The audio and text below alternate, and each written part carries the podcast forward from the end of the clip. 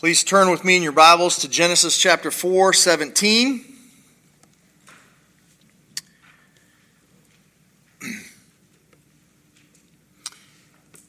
How many of you, when you go someplace, like to drive? And how many like to fly? If you got a long distance to go, I just recently drove out to North Dakota, and we had we had to drive for uh, reasons different than this. But I'm a I'm a driver. It's not that I don't like flying. I like driving. Are you a driver, Christian? Yeah. What's that?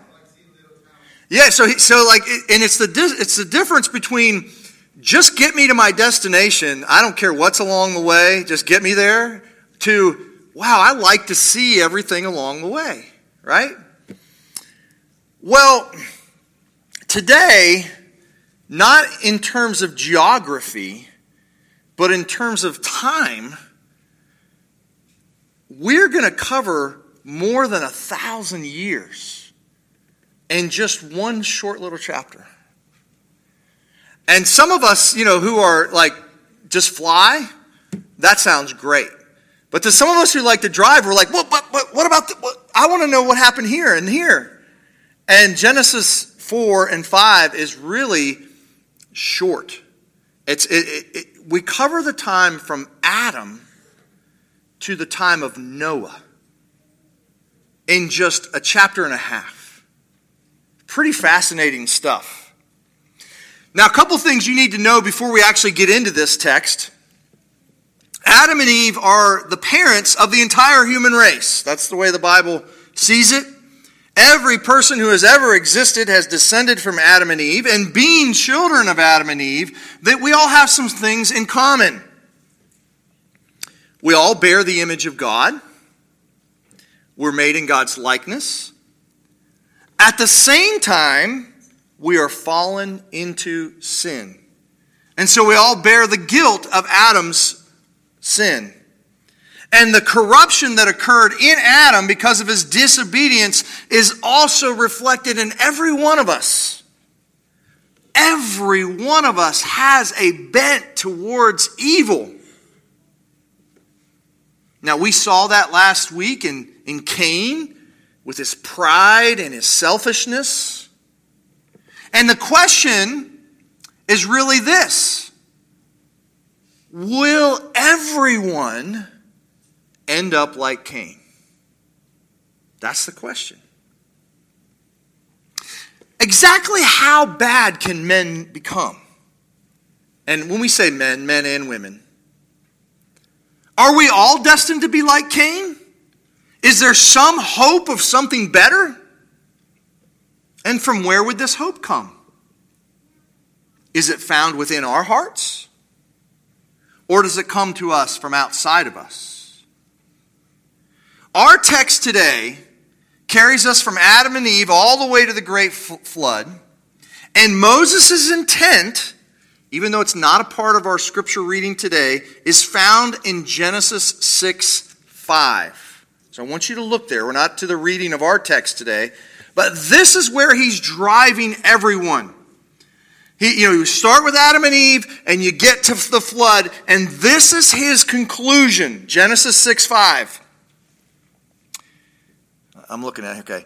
The Lord saw that the wickedness of man was great on the earth, and that every intention of the thoughts of his heart was only evil continually. Think about that a minute. Every person on the planet, the only thoughts that they ever have are evil. That's bad. Now, I know most of us feel like our own day is pretty bad. But I meet people every day, many of them Christians, many of them not Christians, who do kind things to me all the time. I would describe our present situation maybe as getting worse, but there's still a, a mixture of good and evil the, around us. But in this day, going from Adam down to Noah, every intention was only evil all the time. That's the conclusion. And verse 6 the Lord was sorry that he had made man on the earth. It grieved him to his heart. You see, the work of the serpent corrupting and poisoning the pinnacle of God's creation. That's what mankind is. We're the pinnacle of his creation. And the serpent has done his work of corrupting and poisoning this grand experiment of man. God comes to the conclusion I'm sorry I made him. Whew.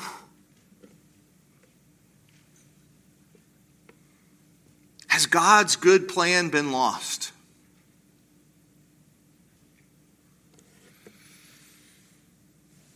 But God.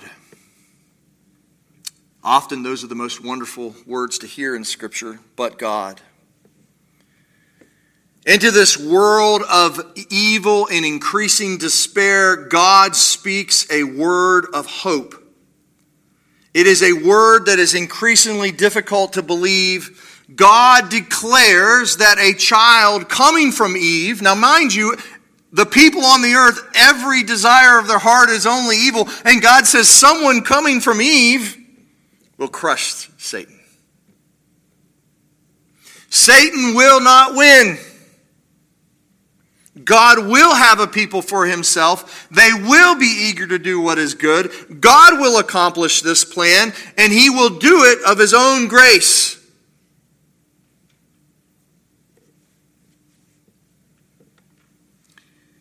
If God's plan is going to be accomplished, it is going to come at the initiative of God and not man.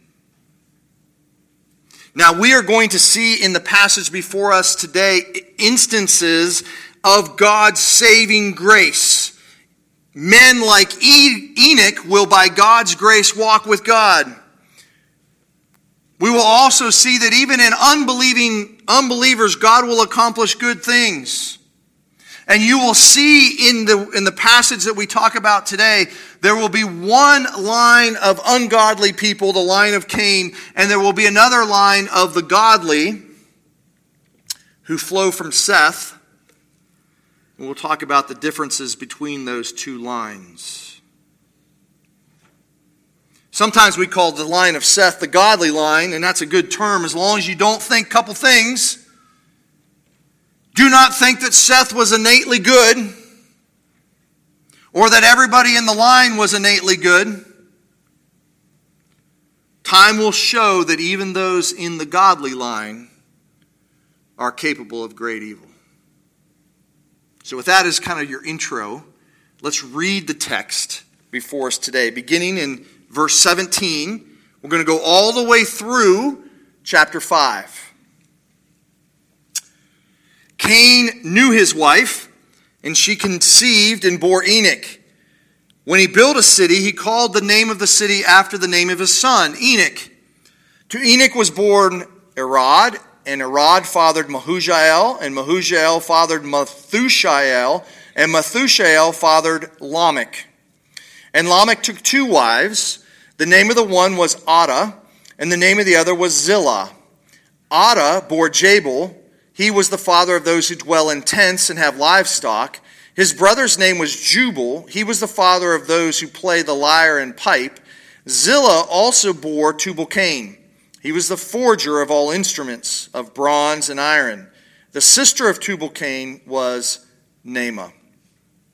Lamech said to his wives, Adah and Zillah, hear my voice, you wives of Lamech. Listen to what I say. I have killed a man for wounding me a young man for striking me. If Cain's revenge is sevenfold, then Lamech's is seventy sevenfold.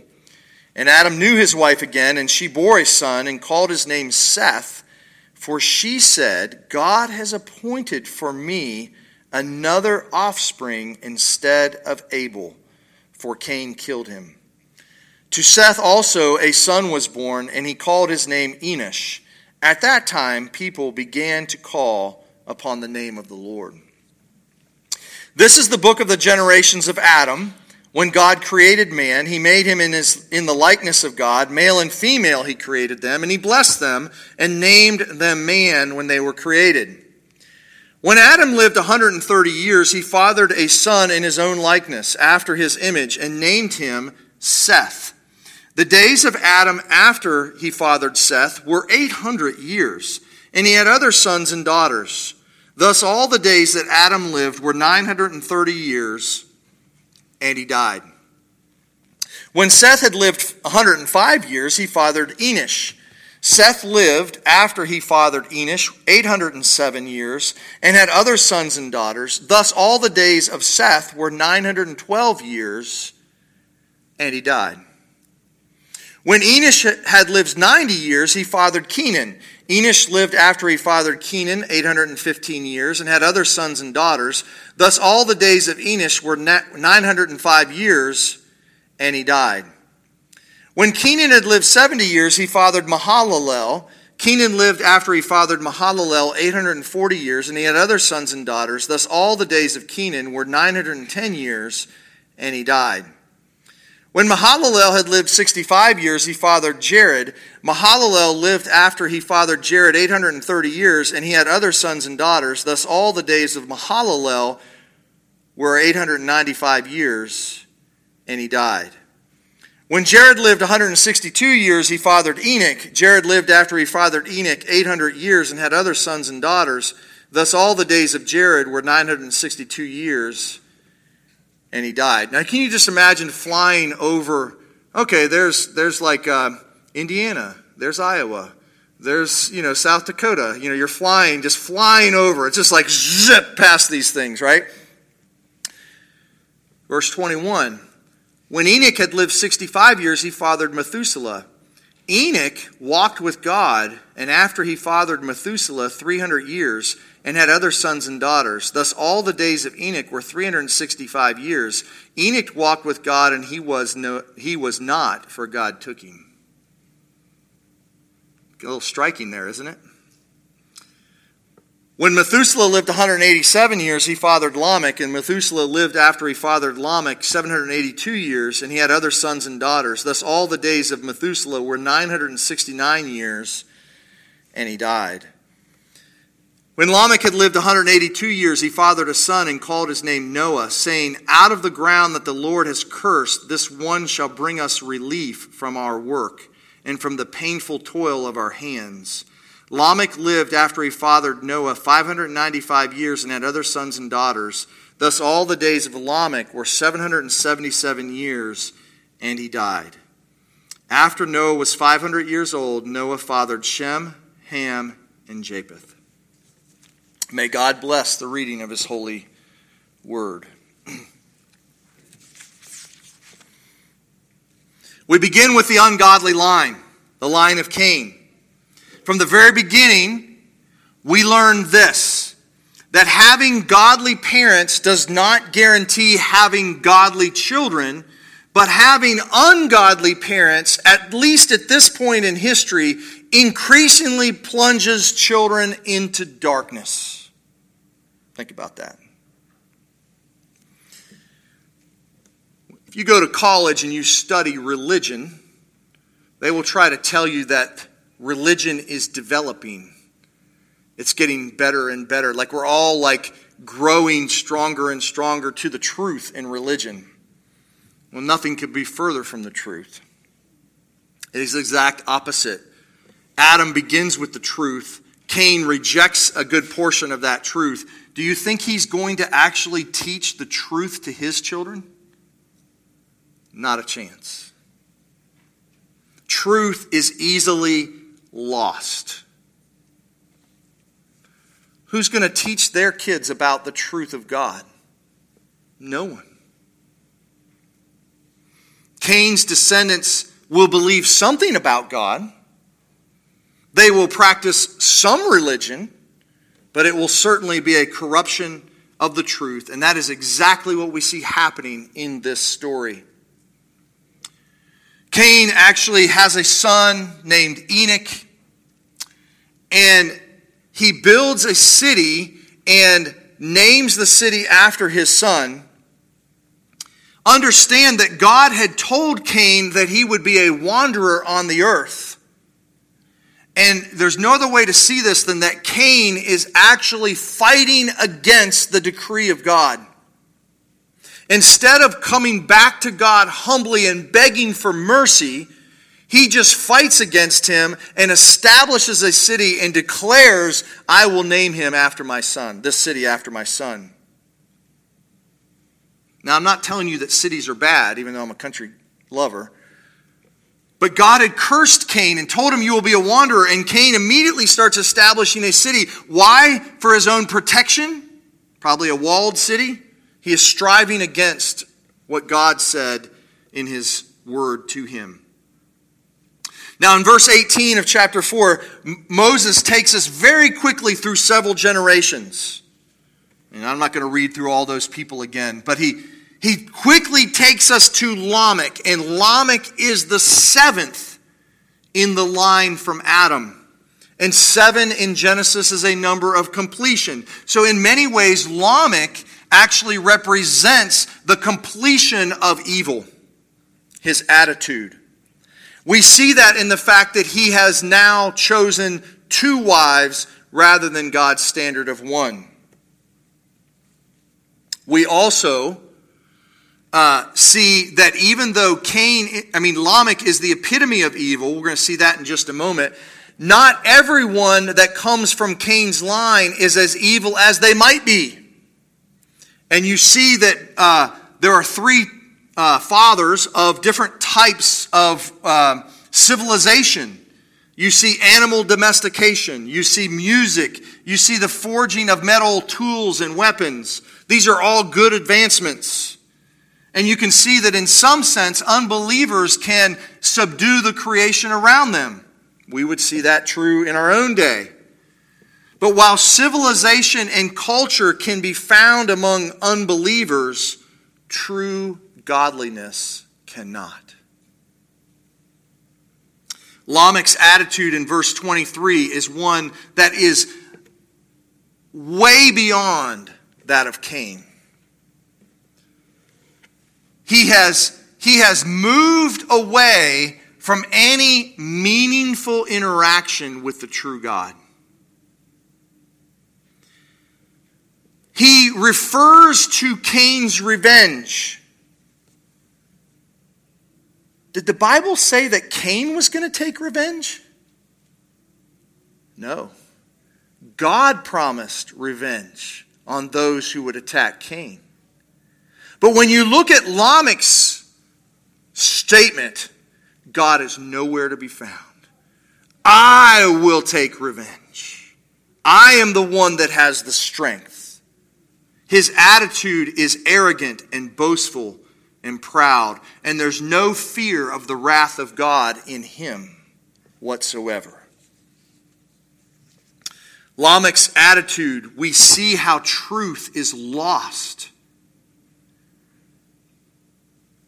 the question that is not answered yet, but is a very real one Will anyone from the ungodly line be redeemed? In verse 25, we begin the, the description of the godly line.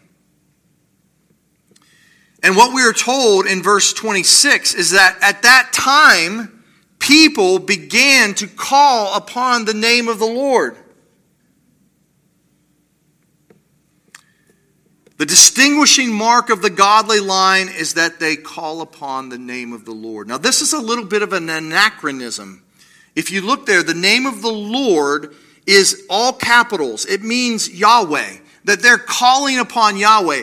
Well, we know from the book of Exodus that people don't, God doesn't reveal his name Yahweh until he gets to Moses many years later. And so Moses is actually talking, he's preaching to his people in his day who know the name Yahweh, and he's basically saying that the truth of Yahweh was preserved in this godly line.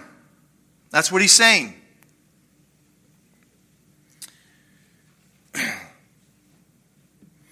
Maybe not perfectly preserved, but it was preserved.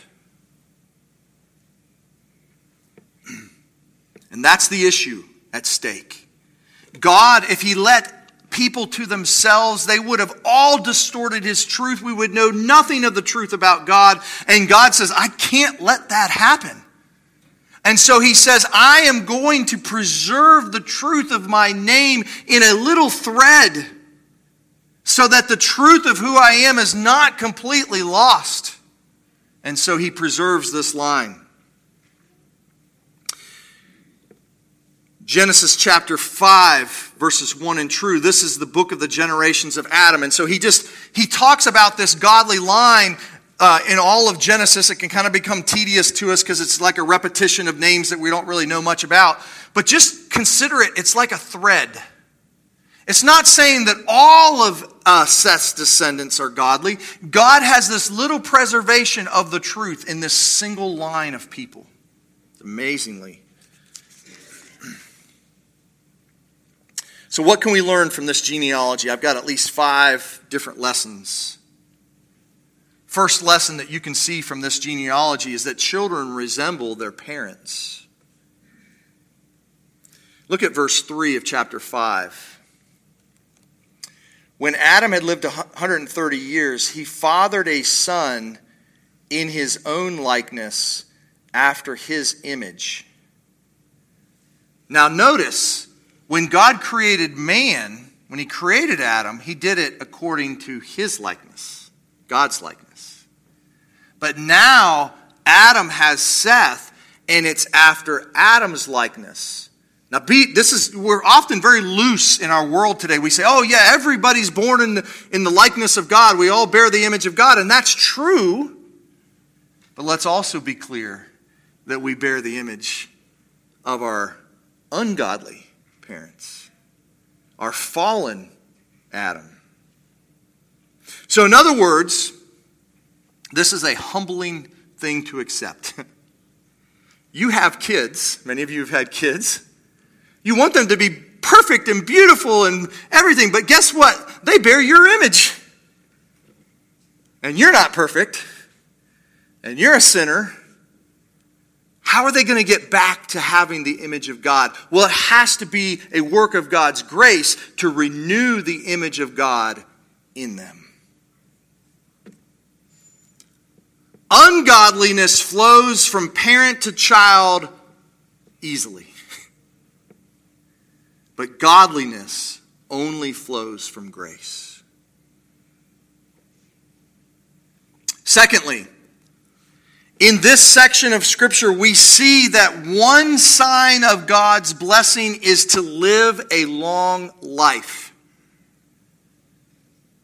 Now, in our day and age, we don't equate blessing quite that way. We would think of maybe a full and meaningful life, or we would think of going to eternal life. But in their day and age, this is part of their statement to, to be the godly line, you live a long life. And so there's a contrast. Is there any ages mentioned at all of the ungodly line? None. But in the godly line, long life. Okay?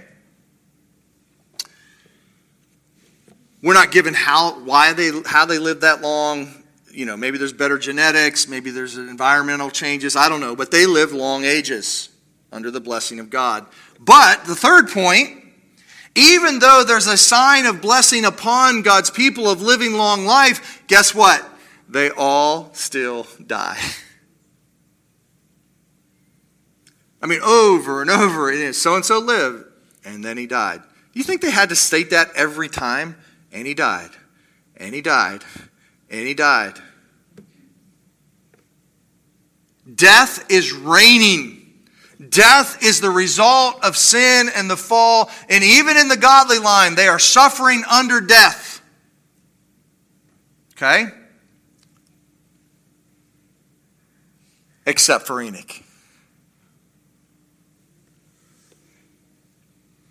It is not accidental that Enoch is the seventh generation from Adam. Because Enoch is placed in contrast to Lamech. Do you see that? They're both seventh generation. So if Lamech is the attitude of wickedness and unrighteousness, Enoch is the attitude of righteousness, the completion of godliness. Now, you might think just from the book of Genesis that Enoch is just better than other people around him. He walked with God. Wow. He must have been a really good guy. Maybe the original sin jumped over Enoch and he's just good. Maybe Enoch was, in his own free will, able to overcome the evil. Thankfully, we have the book of Hebrews. And just like it saved us last week, it'll save us again this week from heresy. So turn over to the book of Hebrews, chapter 11.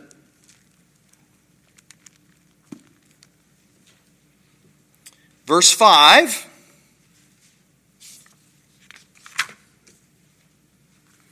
By faith, Enoch was taken up so that he should see not see death, and he was not found because God had taken him. Now, before he was taken, he was commended as having pleased God, and without faith it is impossible to please him. Whoever would draw near to God must believe that he exists, and he rewards those who seek him. I love this passage of Scripture. As Presbyterians, we believe that you can make inferences from Scripture. That means you can make deductions.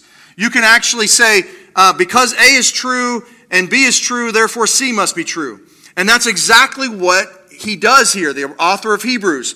He says, he says, um, he knows that without faith, faith is the trust in the promise of God, trust in the righteousness of the coming Messiah. Without that faith, it is impossible to please God.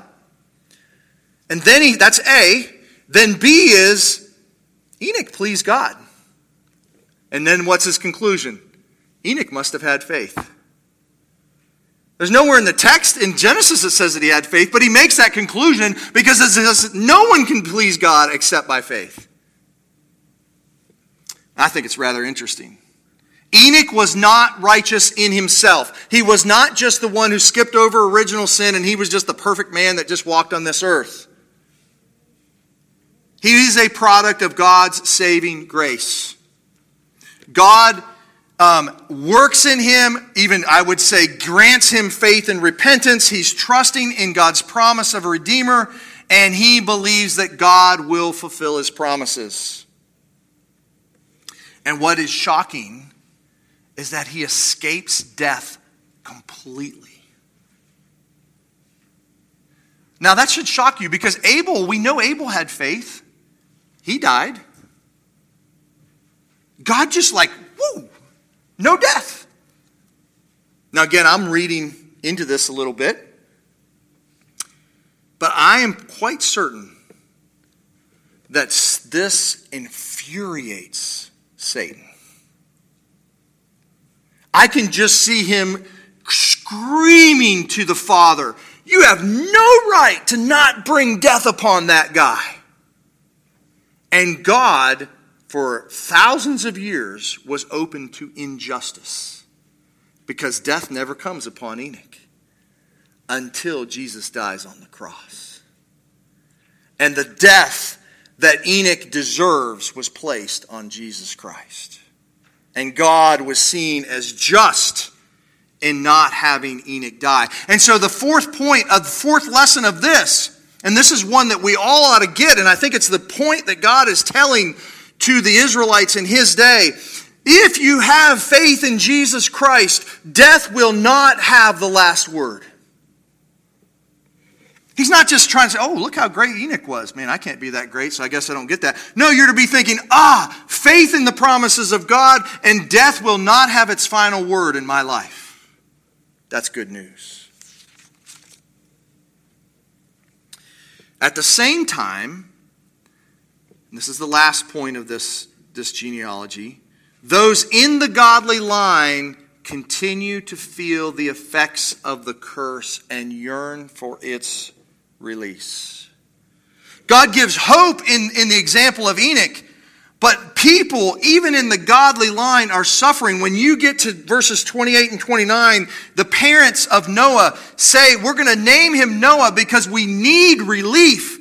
Hopefully, this one child will bring us relief from our painful toil.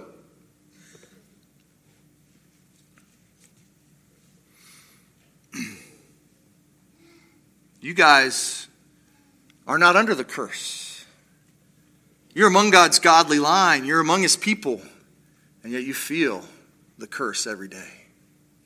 You feel its effects. And like Noah's parents, you're, you're crying to God for relief. Dr. Belcher says people who are looking for someone to be born from the seed of the woman who will deliver them from the curse of the fall. Noah was someone special. I think godly parents might have always hoped this in their children, that they would be the ones that the Messiah would come from. But Noah was someone special.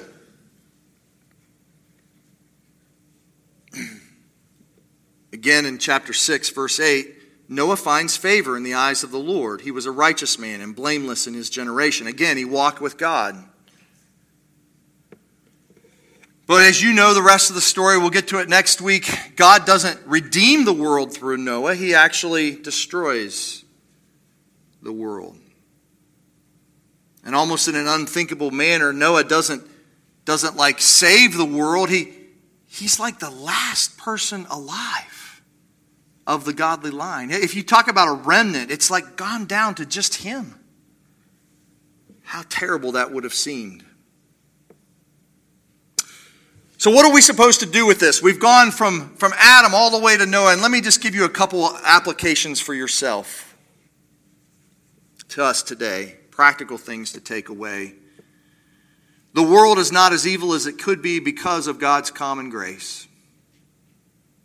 He holds it back.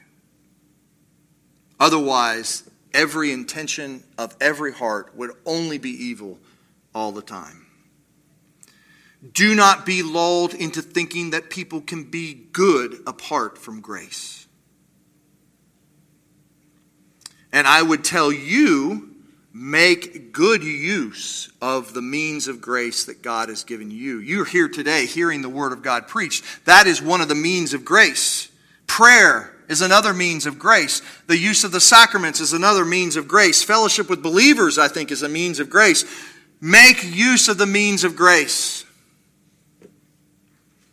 None of us can do any good apart from the abiding work of Jesus Christ in our hearts. The second lesson is that discipleship is important. God has designed it so that truth is easily lost, and only by guarding it and keeping it and passing that truth on to the next generation will it be preserved. Don't think that it just happens. Don't think it comes without much effort.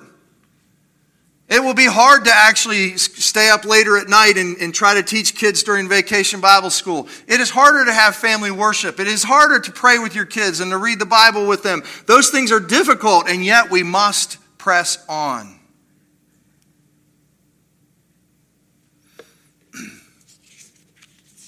We can't, com- listen, we cannot depend on the world out there to preserve the truth about Jesus Christ.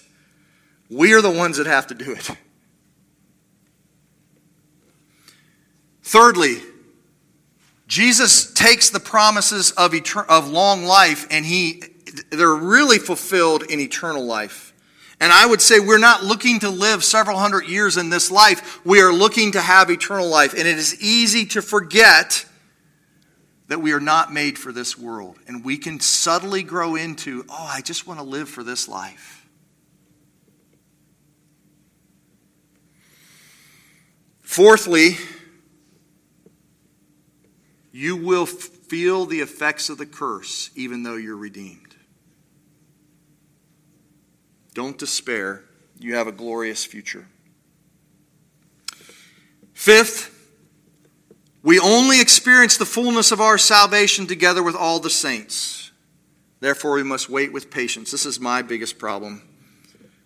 I want it, and I want it now. Lastly, the mark of godliness. Never forget this. The mark of godliness is faith. The mark of ungodliness is living for this world. It is trust in Jesus Christ that marks us as God's people. We believe everything is accomplished in Jesus Christ. Noah was one that they hoped would bring relief. He didn't. But Jesus has brought relief. And as you live out your life, remember and be joyful in the fact that he has truly borne the curse so that you could have relief from it. Amen.